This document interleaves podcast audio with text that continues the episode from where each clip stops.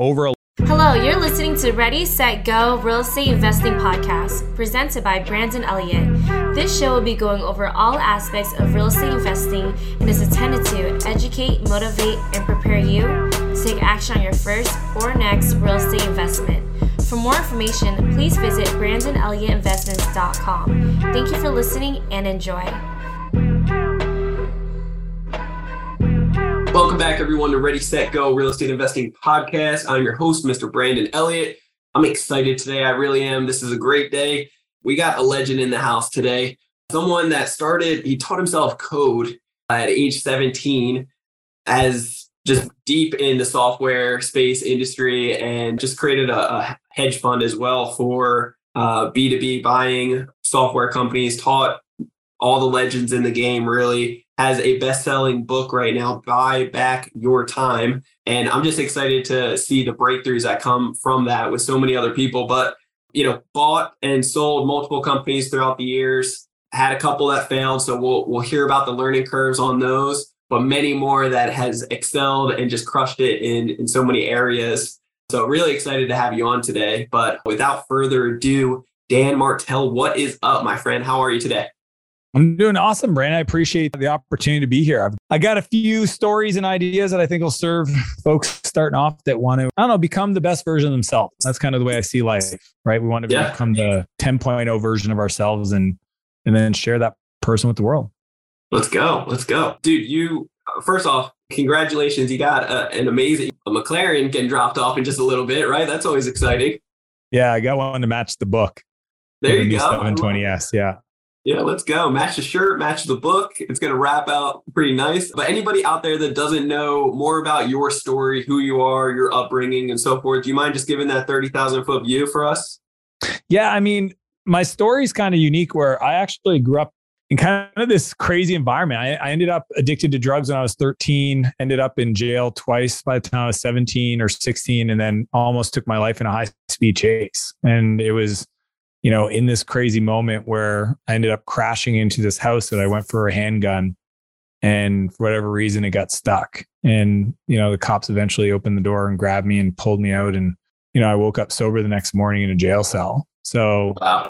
that's kind of a crazy kind of my teenage years. And then what happened is I eventually got released to a rehab center. And it was in this rehab center. I did 11 months of therapy and like worked on my personal worth and like my self-esteem and the trust I'd lost with my parents and kind of rebuilt the relationships with my family. And I was helping Rick, the maintenance guy, at the end of this program. I was there for 11 months. It was built on an old church camp. We were cleaning out one of the cabins, and in one of the rooms was this old 486 computer and a yellow book on Java programming.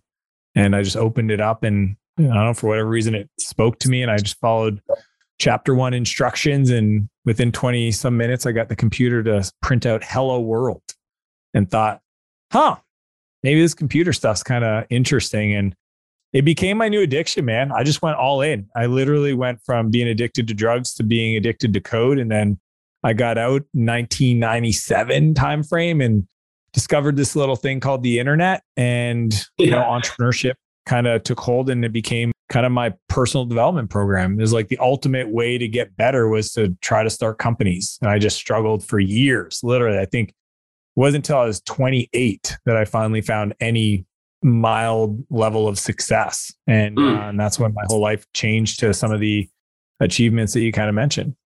Yeah. What area did you grow up in? And what east like, coast of Canada in a province called New Brunswick, city mm. called Moncton. Okay. And how did you get into drugs? Just like anybody, right? you know, I think it was like going into high school. My buddy Richard got into them over the summer. And I remember he had, I don't know if like hash was a thing in the US, but he just had some stuff. And I lived in a neighborhood out in the boonies and he gave me a little piece of it. And then I kind of got all my buddies in the neighborhood together and went into our tree fort. And that was the first time. And yeah. you know what happened for me, man, it's just I just dealt with so much like emotions. Like I, you know, I've been in therapy since I was 11. I was diagnosed with ADHD. I had attention problems and focus and getting trouble at school. And there's just something that felt it was like a way to essentially not feel, right? To numb my emotions. and it just got got a hold of me, man. Addiction is a real thing. And I just like everything I've done in my life since then, I just went all in and, you know, ended up hanging out with guys that were twice my age, you know, started selling drugs, started moving drugs. You know, it was kind of like as a young kid, my life kind of looked like Sons of Anarchy, kind of yeah, motorcycle gangs and being in the wrong place at the wrong time. Yeah. Yeah, I can definitely relate. I had an explosion in my apartment making hash oil. well, then you know. Yeah. So I, I was literally on fire. I burnt 40% of my body, was induced into a coma for a full week, had to go through three surgeries and learn how to walk again. So, like, that stuff was really that was real as hell for me and a big eye opener because after having an explosion in your apartment in California, you know, it, you make the news, but you also make the headlines for the cops. And so getting on house arrest and, and that whole thing was it was a hell of an experience, but exactly what I personally needed, like with my personality type, to be able to get on the right track. Right. So I'm sure with your personality type too, was was there you know that experience with having the gun jam and such a you know a crazy kind of chase and everything like that's what you needed most likely to be able to stop what, what was going on and uh, put you on the right path and thank god yeah, it, it, yeah. like that was and, and i know you're a person of faith just just like myself and i don't think i really had faith back then it was kind of like you know, got in trouble. You know, it's kind of that Jelly Roll song. What's he called? It's like I turn to God only when I need a favor, or something like that. Like yeah. that was my spiritual kind of maturity back then. But you know what happened was actually while I was in prison, I got in a fight and got thrown in the hole for three days. Mm. And on the third day, I had a guard named Brian kind of take me out and was super disappointed about the fact I got in a fight because I was trying to do good and get out of there, right? Get out for early, whatever. And he walked me into the guard unit and sat me down and, you know, just kind of started speaking to me in a way that I'd never heard any adult share with me. And his, it was his belief in who I was as a young man and my potential and how disappointed he was that I got in that fight. And that That's good. he honestly didn't believe that I belonged there. And mm. that that was the moment where internally everything shifted, kind of the identity, right? Like where I was like, well, Brian thinks this, maybe, yeah. maybe there's more there. And uh, yeah, that was the beginning. That's good, man. I love that. So talk to me. You found coding out of all things. Why coding, first off, and, and how did it kind of transform into the companies and businesses that that really took off for you over time? Because I know what yeah, didn't I mean, happen all at once, but over time. no, you know, there was just something about writing software that mm-hmm. kind of created this like repeatability, this consistency that just felt almost therapeutic. Because like sure. in the software world, you you write the code, and as long as you don't touch the computer and it's got power, it will do the same thing forever, right? Yeah. And I think because I grew up in so much chaos that just the calmness of I don't know. I just became like I would get into flow state and just write code for three, four, five hours. I would stay up till two, three in the morning. My dad literally would watch me sit at my desk and and his his agreement with me was if I finished a book that there was an unlimited budget to go buy another computer book. So we'd go to the bookstore and go to the computer section and you know I'd buy books on on database design and website stuff, HTML, and yeah, it was pretty magical having his support and just some kind of passion. And then obviously the internet, but it was, yeah, you know, I didn't know what it was. It just writing code just became my, you know, in today's world, I feel like they call them high value skill. Like it was just my thing. Right. And then, and then I was always entrepreneurial. I was just doing stuff that was illegal. So yeah. my dad would beg me if I could just find something that was illegal. He'd think I'd do something with my life. And turns out he wasn't too far off. That's good. I like it. So, what was that first break for you? Like, what was that first job experience or or business that you really started running with that actually yeah. took off for you? Well, so it was crazy. So I started at 17. The first company I started was called NB Host. It was um sorry, it was Maritime Vacation was the first one, which was a vacation rental site, which, you know, Airbnb, VRBO. But this is like back in 98. Yeah. And I built it because my dad had a cottage and he had friends and they were like, Hey, we need this web page. And I was like, well, let me build an application that lets you upload your own photos and create your own listings. And that was, I, I lied to him and said it would cost me like 600 bucks to build for him, but I just needed that money to pay for the server. So I had like a place to play. Right. Sure. But I didn't know anything about business, man. I didn't know. I just, I just was you know, I think we made like $28,000 total in the whole history of that company. I literally created direct mail spam to bed and breakfast owners that were looking to have a website. And I just like direct mail, like, and I yeah. didn't, not, nothing fancy, like literally just, you know, mail merge on my computer and, you know, stamp and fill out a form. But then I did NB Host, which is a hosting company, because you know a lot of people that build websites eventually go, "Well, I should host these websites, and then they'll pay me fifty bucks a month." Right? It's a lot better than sure. doing project work. So that was a good start, but we ended up growing way too big, too fast. I was the technical guy, so I spent most of my time in a server room freezing my butt off. Right? Because this is hmm. back, like it's so funny. Back back in my day, you know, we literally had to buy hardware, install software to run your website. Not like today, where you just have like cloud services like Amazon. But it wasn't until I was 24 that I started a company called Spheric that I finally understood the business side. And the reason why is I'd read The E Myth. It was one of the first business books yeah. I ever read by Michael Gerber. Yep. And I decided as a, and I didn't even read, I listened to it while I was driving for eight hours. I decided I'm going to hire a business coach. Okay. Now, didn't have the money, didn't even have a business.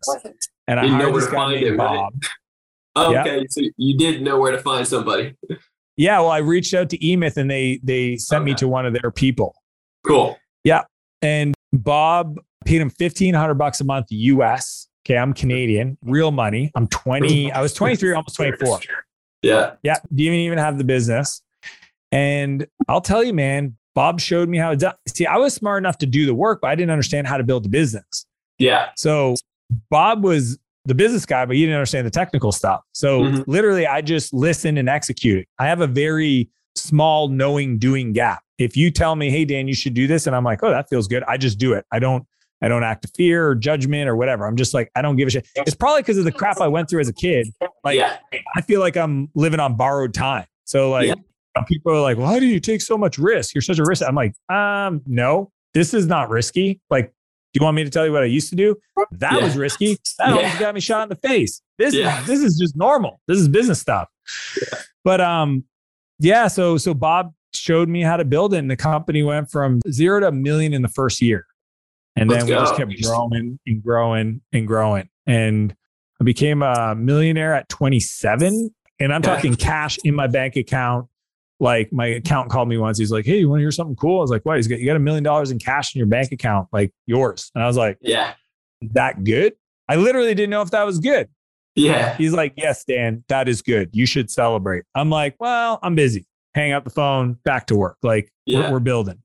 And uh, a year after that, I ended up selling the company to a U.S. firm, made me a multimillionaire.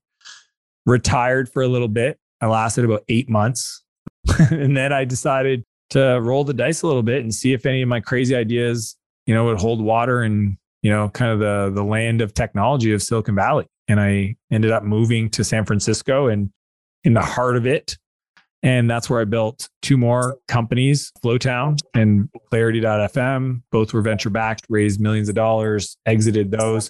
And it's kind of nuts because I think I was like 34. I was 34 because it was exactly 10 years. In a 10 year period, got, people don't understand how close they are to winning. Brandon, oh, people yeah. are literally yeah. You know, it's like the bamboo tree. It's like yeah. un, the seed takes five years to like germinate and kind of grow. But once yeah. it cracks the earth, it'll grow like 50 feet in six months. Yeah. I literally went from like seven years of like 17 of trying, trying, trying. Like my dad's like, you should just get a job. I'm like, no, gotta build, gotta build. Stop. Yeah. yep. And at 24, started my first company. And by the time I was 34, I had built, scaled, exited three software companies. I and I just tell that to people because I think humans are really good at linear growth, but they're not good at exponential. And sure. there's no way if you just wake up every day to try to be better that you can't create this compound growth effect. You just got to not reset all the time. A lot of people get wins and then they reset. They have a great year and then they give it all back the next year. They make a well, lot of money, they lose it, money. Yeah, it's just like your accountant, for example, though. The average person would say, like, hey, you just made a million dollars. Like, let's celebrate. And and it's like, no, bro. I'm like, I'm in the hustle right now. I'm not stopping at this. It it wasn't the goal wasn't to get to a million dollars and be done. You know, and no, I, that time my my goal was 50 million. Like I literally yeah. set a goal, five years, 50 million, you know, team size, global. I was very clear. Like I, I read Good to Great, you know, shortly after the mm. E Myth. And and again, I'm just the kind of guy that like I'm I'm what's called in, in the in the internet space. There's a bunch of different type of archetypes of customers. Sure. You know, there's the dreamer, and then there's the the you know they got to be convinced. I'm I'm a I'm a frustrated builder. If I want to do something, you just got to tell me what I need to do, and I just go do it.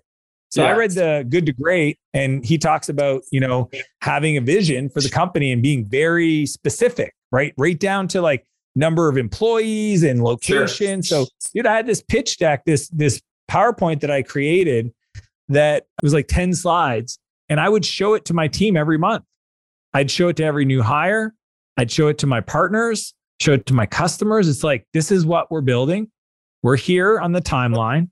And if you come in and work with us and help us, like I just was very clear about what I was building and always have been, right? Because I think that it's such a powerful thing to be able to point to the future and, you know, call your shot but and know like, hey, that's far out there, but that's okay. We're just going to wake up every day and try to get 1% better. Yeah. And over time, you just create this momentum. It's a powerful force in the universe. Yeah. Hell yeah. I love that. So over the years, you built a couple companies, you've exited for great numbers at the end of the day, multi-millions. And you've had a couple that have failed along the way as well, right? So I feel like we learn a lot off of the the things that didn't go well just as much as off of the things that did go well. Anything that you could share with us as far as the companies that that didn't make it and some of the reasons possibly why? Yeah, I mean the first one, I'll be honest with you, Maritime Vacation is because I thought too small. Yeah. You know, I started this company. The domain was maritimevacation.ca. So right off the bat, I was pigeon pigeonholing myself into Canada. My vision was it'd be nice to have 30 listings that would be magical. 30 listing would pay my hosting fees and a little extra to live. And, you know, some guy in Toronto in Ontario had a bigger vision and it was called at thecottage.com. And yeah, I got some early traction, but I also didn't have a bigger vision. So I didn't invest much in it. And all of a sudden, the guy from at thecottage.com came in and offered a better product at a better price. And all my customers left. Right. Yeah. And that was like, that was the lesson I took away from that is no matter what I do, I always start with a vision of world class. I use that mm. language often with my team. It's always global in potential, act local, right? Doesn't matter what I'm doing. So I'm always trying to create a repeatable, scalable model that over a long enough time horizon, it can be big. But I just make sure I don't make the mistake of making a decision today that would make that almost impossible in the future. Does that make sense? Yeah, it does. I like that. Yeah. So, so that was Maritime Vacation. NB Host, you know, what I took away from that experience, which was a web hosting company, is selling a commodity and trying to compete on price is a bad way to build a business, right? Mm. If you want to go out there and trade salt and cement and corn and, you know, all these other commodities, go for it. It's just what I've learned in business is you almost want to race to the top, right? Every business I'm in, I want to be the best. I want to charge the most. I want to be a premium experience. I don't want to race to the bottom. I don't want to compete against Walmart. I don't want to compete against the low cost provider. I want to be the differentiated value add innovative company. Let's call it Apple, Nike, etc. Because it's just a funner place to operate from. So yeah. NB Host was a great lesson learned. Me and my brother lost about 10 grand each at 20, 20 years old, 2021. And um, it was a great experience in understanding, you know, you know, selling things with high margins, right? I don't do anything today other than some real estate projects, but for the most part, 80% gross margin minimum, right? Ooh. Software is 87%. You know, my coaching's in that same ballpark, 85%. So to me, it's like, you know, deciding to be the best in your thing and charge a premium is way funner. So you might start simple. A lot of people starting lawn mowing companies or glass cleaning or whatever, but the vision should always be to be the premium provider in your space, not the lowest cost one, which I think a lot of people make the mistake when they start because it's, it's how they compete. They're like, why should I use you? We're the cheapest. Well, yeah. You don't want to be the cheapest. You want to charge the most and then use that resource to create the best experience and the best outcome and find the customers that care about those things. Yeah, I, I think overall, like having the experience and that world class type of like one of a kind is how you really stand out, right? And you get the word of mouth spreading as well. But when everybody goes cheap, thinking, you know, it, it's really a limited belief, I feel like, thinking that everybody's going to come to you. But when you have that cheap product, you're also getting a, a cheaper type of mindset and, and more problems, right? The, the investor that gives me, you know, 200, 300,000 versus the guy that gives me 20,000, it, it's a big difference. You know the 300000 investor never reaches out and you know a year later is okay with whatever comes back versus the 20000 is going to keep on asking right? So it, it's really understanding those uh, that different type of tier. I wanted to ask you about the software companies you're buying multiple you you have 60 plus at this point but you're buying you have a hedge fund at this point that you are raising capital and you're buying uh, multiple businesses left and right you have a SaaS academy as well. You've you've trained up some of the best in the industry. Wanted to hear more about like what does that vision look like and how did that kind of you know come to fruition today? Yeah, I mean, it's uh, Steve Jobs at best. It's easy to connect the dots looking backwards. I mean, what hmm. happened for me was I think I was 30, it was right after I sold Clarity. So it had been, yeah, it was about eight years ago and I was in San Diego, kind of, you know, again, semi-retired with the family who just started having kids. And my buddy Travis says, you know, you should consider, you know, teaching everything you know and putting on YouTube. Like, you know, yeah. I like listen, you know, he listens to me. He's like, you know, I love your ideas on this. It'd be great if you could like just share it, just record yourself. And inside of me, it kind of was like, kind of made me nervous. Like I was like, oh, I don't want to be that guy. I'm not, a, I'm not, I don't want to be a YouTuber. And you know, one of the things I've learned a long time ago is that when I am scared, I should listen to myself, sure. like listen to my gut. So in that comment, he made me second guess, like, maybe that's an area I got to go develop. Like, why am I so nervous about this? Why am I so anti this? Like, there's maybe my next level of learning how to communicate better, tell stories, teach people, build massive teams is going to be on the back end of, of this concept of, of, you know, sharing everything on YouTube. And I made a commitment and I said to myself, I will post a video every week for the next decade. Mm. And true to my word, I haven't missed a week in eight years. Every Monday, I post a video. I think we're going to crack 100,000 subscribers this week. So it took a while. I'm not doing Mr. Beast videos. These are you know, very tactical software, you know, retention, product development, like very nerdy stuff. But it's one of the largest YouTube channels for software as a service or B2B SaaS. And that seeded the idea of, of coaching, right? And teaching other people. So SaaS Academy started about five years ago and nice. become one of the largest coaching companies in the world on the back end of the YouTube channel.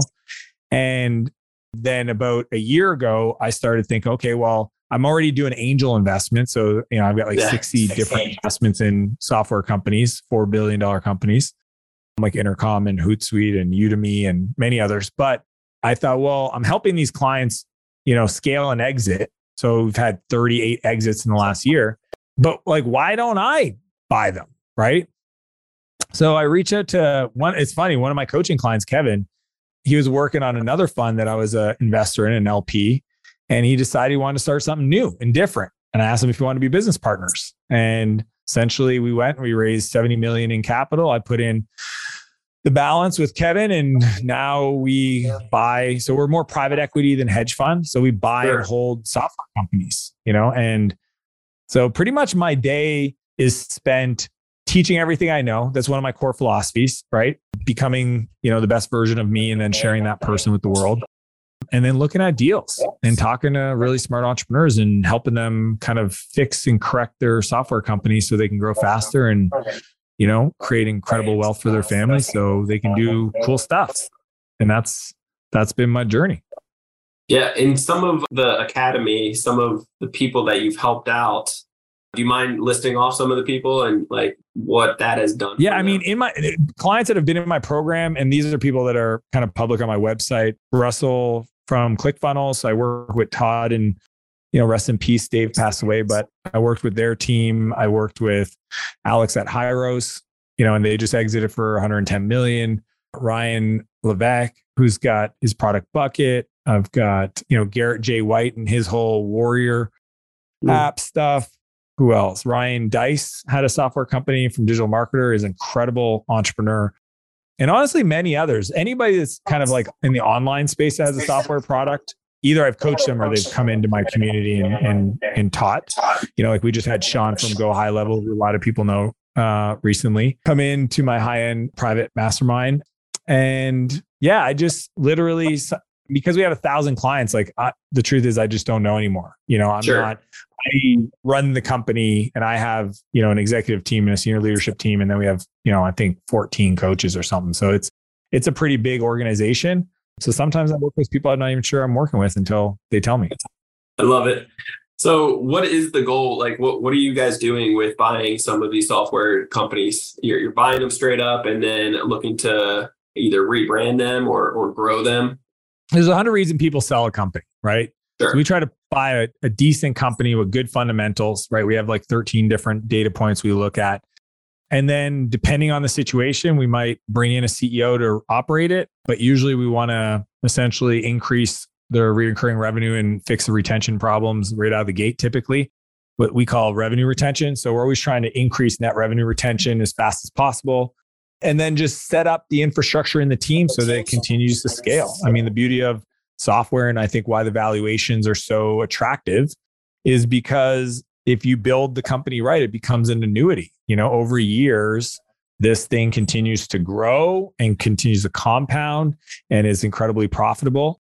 So we'll probably buy, you know, 15 to 20 companies over the next three to five years. And that portfolio of companies, you know, we can either keep it or bring it public, but it's, you know, left to be seen what we do with it. But the vision yeah. is to essentially build, you know, a multi-billion dollar revenue base of software companies over the next, you know, five to 10 years. And then buy and hold those unless it's a, yeah, just keep them. Yeah, yeah, bring them public. I mean, I'm not saying we wouldn't exit them for the right sure. situation, yeah. but you know, our vision is more buy hold. It's definitely buy hold for the, you know, for our capital. And then, but you know, we're not going to say no if there's a strategic that that wants to bolt our stuff onto theirs. For sure. When it comes down to some of those 13 moving pieces that you guys are looking at, do you mind like listing off a few that maybe some of the listeners could? I, I can share them, but they're kind of tech, they're nerdy software they're nerdy. things, right? So yeah. we look at we look at NPS score, right? So net promoter score. We look at average revenue per customer. Okay, so it's called ARPU, average revenue per user. We look at CAC payback period. So how much does it cost to acquire a customer? How quick can we pay that back? Meaning divide the amount of cost by the gross margin. We look at net revenue retention. So on an mm-hmm. annualized basis, you know, you have a cohort of people that start in January. That cohort of people, what did they pay that month? What percent, what, what revenue do they pay at the end of the year? Is it, you know, 80% revenue retention or is it 130% revenue retention? Those are dramatically different things. But those are just examples. So we have 13 and we kind of score them red, green, yellow. And, you know, for the most part, it takes a majority of those to be, you know, green and there's some of them that are non-negotiable in regards to the uh, the structure that the founder or the CEO is looking to exit. Right, so there's certain types of scenarios that we will do and some that we won't. And that's how the investment committee meets. You know, we look at 100 deals a week, we whittle it down, we put them through this kind of sheet, this this scorecard, and then uh, meet an investment committee and try to put together some LOI, some letters of intent that we think are fair and try to find the opportunities where we match what the founder's looking for as a partner. What what is the typical range of like, you know, like the deal size, what we're buying? Yeah. And, yeah, and we'll probably spend between 15 valued, to 25 million to acquire a company. Okay. So they're and probably doing 1.5 to 3 million in EBITDA. Okay. And then what kind of discount rate are you looking for to actually buy, or are you buying them at value so that you can? Yeah, we're we're, we're competing against the market. Okay. I mean, Yeah, you know, yeah. as much as I love to think that people would sell Get me their deal. company at a discount because of my my good looks and my hair, Yeah. it's not it's not happening. Yeah, we but I mean, there's deals we'll do that other people won't do because some of them just want to buy companies that are going to cash flow, and we're Sure. we're looking to essentially like value add in the real estate game. They would call it that. Yeah. But yeah, we're totally open to coming in and you know taking over a company and fixing the demand generation and the sales conversion and the retention strategies. I mean, it's just it's essentially what happened was all the playbooks that I built to coach my clients. Kevin was a client, so he saw this library of like we have these six core functions, and you know we have I think over 400 growth playbooks that we execute in each one of these models. This operating system for scaling software companies, and that's essentially what we do. We we buy a company and we kind of put them through the scoring system and go, okay, well here's the things we're going to do. We call the first 100 days, right? It's like in the first 100 days, this is the playbook. We fix pricing, we fix retention, we fix demand gen, restructure the team, we keep the A players, we get rid of the C players. Um, it's it, in the private equity world, it's very normal, but for a lot of entrepreneurs, maybe they've never heard this before. But there's we essentially have a playbook that as soon as we buy a company, we run them through the first hundred days, and we have it's systematic. Like there's no there's no emotions. I think a lot of entrepreneurs are emotional about their decisions. And one of the questions, a lot of my private clients I coach, I always ask them this question, which is if somebody bought your business that knows your industry tomorrow, what's the first thing they would change? And why haven't you made that decision? That's good. I like that. Yeah, I'm trying to think of to myself, like, what would I do differently? I'm gonna It's write what this would somebody gonna think about change right off the bat? Yeah, knowing like no personal opinion about team players or customers or commitments you made in the past. Somebody buys your business, they want to make it better. What's the first decision they would make, and why haven't you made that decision yet? That's good. I love that. I'm gonna selfishly take that for myself. It's yours. Uh, I've got Yeah, hundreds. My favorite thing is see, and, and I just want to say this about questions. Because if people are listening, they were like, ooh, I like that. Here, here's the thing is if you think about thinking, thinking is nothing more than asking a question of yourself and answering it. Except most people don't perfect and or refine their questions. So Hmm. they don't work on collecting and identifying really powerful questions. Because if you improve the quality of your questions, it'll improve the quality of your life. Right. Oh, so sure. one yeah one of the things i've done i've gotten really good at is just to distill every area of a business into questions that uncover the real thing that needs to be focused on to have it scale. And i just think it's a lot of people work on motivation and habits and routine and all those things are important. But at a certain point it's strategy and strategy is on the back end of a great question. I like that. Dan, talk to me. How did you come up with the idea of writing the book, Buy Back Your Time? yeah. This this book is a passion project gone silly okay so what happened was everybody that comes around me okay? So like the people that are around my life are are confused how i do so many things right? Because they're like how do you train for an ironman? You've got two boys that are irish twins they're 11 months apart. You have a wife. I see you go on date nights. You go on quarterly retreats. You go on you know almost i think we did almost 12 weeks of vacation last year you run two you know I have two eight figure companies that i'm ceo of. You know you invest like how do you do all this stuff? And i would try to explain it to them. I would unpack it and i would show them kind of the way i think about my time and i look at leverage and i quantify things. And it was just through this process over the years of coaching so many people the first thing i had to do is help them get the time to then go do the work. Most people are already operating at max capacity right? Hmm, when they come to me it's not like they're sitting at home doing nothing. They're like busy yeah. and I call that the pain line, right? They're they're operating at a red line that if if anything more got added to their plate, they would explode. Usually for, for agency ask you about companies, it's about 12 to 14 employees, about 1.5 million in revenue. For software companies, it might be a little different. But yeah, I, I usually get the call when that happens. And I designed this whole framework called the buyback principle based on the four master skills of leverage, right? Which I'll just name them quickly, but it's it's content, capital, code, and collaboration.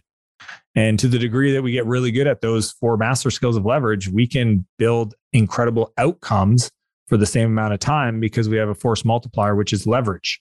But most people have never been taught this stuff. And so, talk to me when it comes down to people being busy you know, I feel like in today's society, everybody can hold up that flag saying, you know, I'm busy. Do you find that a lot of people are kind of BS with their time? Their, their time management is totally off. They're prioritizing, you know, scrolling on on social media or watching Netflix or whatever it may be. Even with the high level net worth individuals that are like coming to you for coaching and so forth, obviously we're all busy and like the, the high level people are still putting in some work, but it's really what we're prioritizing. And there's more than enough time in the day. Would you agree? Everything comes down to the leverage you create per unit of hour put into your day. It's very, it's simple math, right? Like sure. you're going to wake, like average person's going to work 2000 hours. Okay. Yeah. You generated income. Okay. After you like, like, like just, you know, discretionary expenses, whatever. If you just think of like all the money you made, your salary and or your profits distribution, whatever, yeah. you take the 2000, that's your effective hourly rate, how much value you create per hour. So people that have higher leverage and more output are folks that know how to leverage their time, which means they take money and they reinvest it to buy back their time to go do things that create more leverage, right? Yes. And the framework I teach is called the buyback loop. And the idea is my job is always to try to buy back my time to go do things that one, light me up, that I enjoy doing, that I want to do. Because if I don't enjoy doing, I won't keep doing it. And nope. two, make me more money. And yeah. so to if you think about a simple calendar of things that are red or green and one dollar sign or four dollar signs, it's like I'm trying to take all the red and one dollar sign stuff out of my calendar, put it into a bucket and give it to somebody else, hire somebody, buy back my time to then refill it with things that are going to create more value and light me up that I enjoy doing. Mm. And that's why I tell people like my mission in life is to create a movement where we help companies, you know, and entrepreneurs build businesses they don't grow to hate. Because what happens yeah. right now is they keep building till they get to a place where they hate what they've created and then they decide to either stall, sabotage their success, or or sell the business. And I really think it doesn't have to be that way. It literally can be that the more successful you are, the more free time you have. Now, I'm not saying that I don't. I'm not an advocate for the four-hour work week either. The subtitle of my book is, you know, get unstuck, reclaim your freedom, and build your empire. Because my definition of an empire is a life of unlimited creation you never have to retire from. Mm-hmm. And that's why I wrote the book is because I was trying to buy back my own time yeah. from having to teach my clients and teach my friends this process. So now it's like, here it is. I spent two and a half years writing this book. I've researched it. I, I had incredible case studies and frameworks, and it is one of the most powerful books on time management ever written because I had to do it for myself. I can't, you can't build venture back companies and have balance. And, you know, unfortunately, you know, I was in a relationship and my my fiance at the time left me and that, you know, was my wake up call to get better at this. And luckily I met some incredible mentors, you know, in Silicon Valley and I understood how do these 20 some year olds scale companies to 100 million in revenue in 4 or 5 years. How do they do that? Well, yeah. I wrote about it in the book. So talk to us, like share some bits and pieces in the book. How does somebody actually start buying back their time? Yeah, I mean, the core framework is the buyback principle, which states we sure. don't hire people to grow our business, we hire people to buy back our time. Because if we do the second, we get the first, but if we do the first, we definitely don't get the second. Does that make sense? It's a it does, yeah. cap a capacity versus calendar thing for most people. I want to make it about your calendar. Yeah. Right? So when you feel overwhelmed, and here's why if you know selling another thing to somebody is going to create more chaos in your business, you just won't sell. When people mm-hmm. are like, oh, I'm having a hard time with marketing and sales, most of the time when I look under the hood, it's not that you have a marketing and sales problem, is you're not being consistent, you're not doing the work because you're scared to actually be successful. Right? There's three fears. The fear of failure, the fear of judgment, and the fear of success. Most people don't realize they're scared of being successful. And because of that, they sabotage their potential for growth. So if you follow the buyback loop, which is audit, transfer, fill. First thing we do is a time and energy audit. We look at your calendar and say, what are the things that take your energy that are low value, that are, that are, like you said, just doing stuff they shouldn't be doing. Yeah. And then once we do that audit over a two week period, we just grab all that stuff, put it somewhere else. Either we, the four Ds, right? We give it to somebody else, we delete it, we defer it, we delegate it. And then that frees up our time to then be smart about, you know, so we transfer it. So it's audit our time for time and energy, transfer, give it to somebody else. And I teach how to do that in a way that doesn't end up coming back on you or falling short and creating a bunch of chaos. Yeah. And then fill is focusing on what do you do with that free time now that you found it? See, most people they they hire somebody and they got this free time and they do what you said. They they go on their couch and they watch Netflix or they sit there on their phone in between meetings and they scroll TikTok or they you know they their friend calls them up to go do lunch and then that's the rest of their day. They're they're gone, right? My whole thing is you want to fill it with things that that develop one of three areas. Your skills, right? What's the next level? What's the skill that's missing that's stopping you from getting to the next level of growth? You should have a learning development plan design. And anytime you learn a new skill, you go to the next skill. Yeah. The other area is your beliefs, right? Most people don't realize that nobody will create more in their life than they feel they deserve like unless you feel like you earned it and you deserve it and you have self-worth you will self-sabotage. There's this thermostat in your body that will cool yourself down right? Yeah. so what are the world views? What are the beliefs right? What are the mindset monsters that you are holding on to that if you believe there's it's impossible for you to grow right? If you think having a team means more pain guess what? You'll never hire people which means you'll never have more capacity which means you never be able to sell more than what you got right now even if you raise your prices, which means you'll always be stuck in the business. So we got to yeah. work through the mindset beliefs. And then the third part is character traits, right? What are the character traits of somebody that is operating at a higher level? If you're at 100 grand a year and you want to get to a million, you got to ask yourself, what is a million person year creation type person? What are their character traits? Are they, think about what they're not. Some people have a hard time. What should I work on? Well, think about what they're not. They're not somebody that says they're going to do something and doesn't do it. They're not somebody that is inconsistent. They're not somebody that an alcoholic, you know, or substance abuser has a ton of vices. They're not somebody that is emotionally unhinged. There's all these things they're not. So if you have any of those, what I call the five time assassins, then you got to work on those character traits. You got to overcome them. And that's the buyback loop. Anytime you hit the pain line, you go back to the process. Audit your time for energy and, and cost transfer it off to somebody else, reinvest in skills, beliefs, and character traits, and keep building. Yeah, I feel like the beliefs part, that's deep. That stops everybody. That's why most of the book is attacking. Literally, I wrote down 25 names of people that I know really well, entrepreneurs that struggle with sure. their time. And then I wrote about them indirectly through the book to address the beliefs and the words they use and the scenarios that they were experiencing to show people how to rethink those scenarios.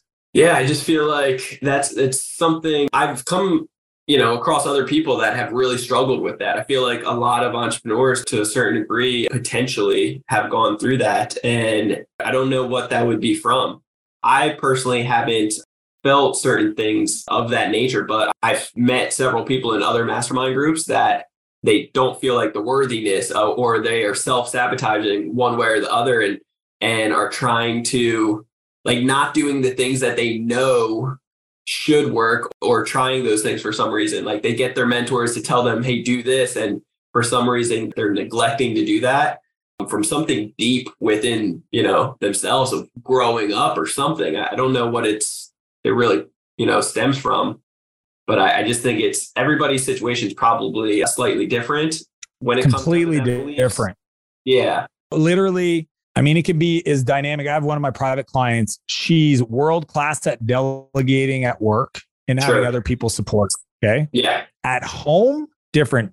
And really? when you actually unpack it, I remember she's like, you know, I, I hear you about the house manager. I know I need to get some support at home. This is a very high end, eight figure, you know, CEO. And at the last chapter in my book, it's called the buyback lifestyle, right? Like, how do sure. you apply these principles in your home?